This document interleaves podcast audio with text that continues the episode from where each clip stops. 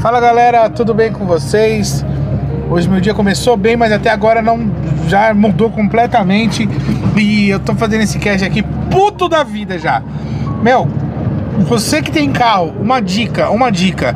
Você que tem carro que, ou que pega o carro só final de semana, quando você estiver parado no farol e tiver carro na sua frente, que seja um, dois, três, porra, abriu o farol, espera caralho! Essa bola vai, mano, o carro vai andar da frente.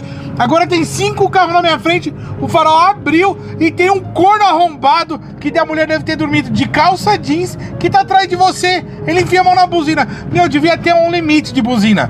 Você podia buzinar, vai, cinco vezes por dia. Só. Porque, meu, não dá. Não dá pra aguentar esse filho da mãe que fica atrás de você e acha que buzina vai te fazer flutuar. Ou vai abrir o caminho para ele passar. Meu, tô de saco cheio desse povo que faz isso daí.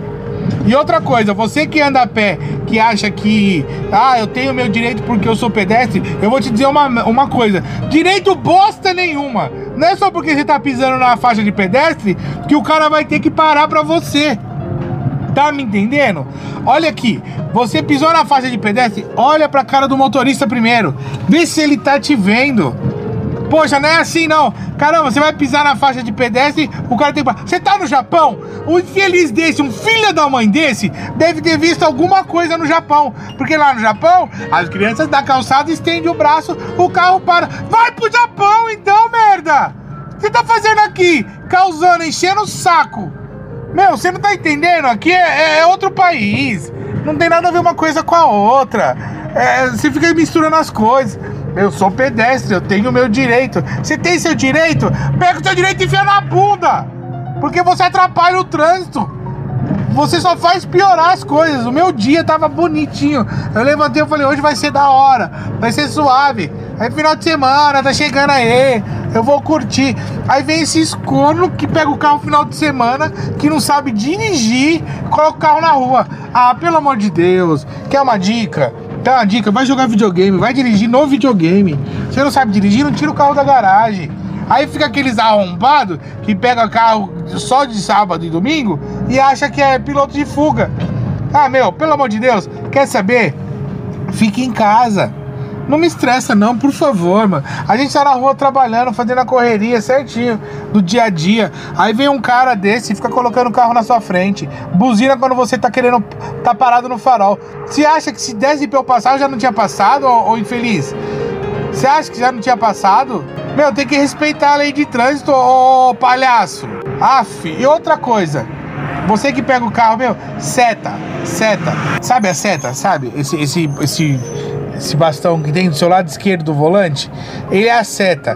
Para baixo, ele dá seta para esquerda.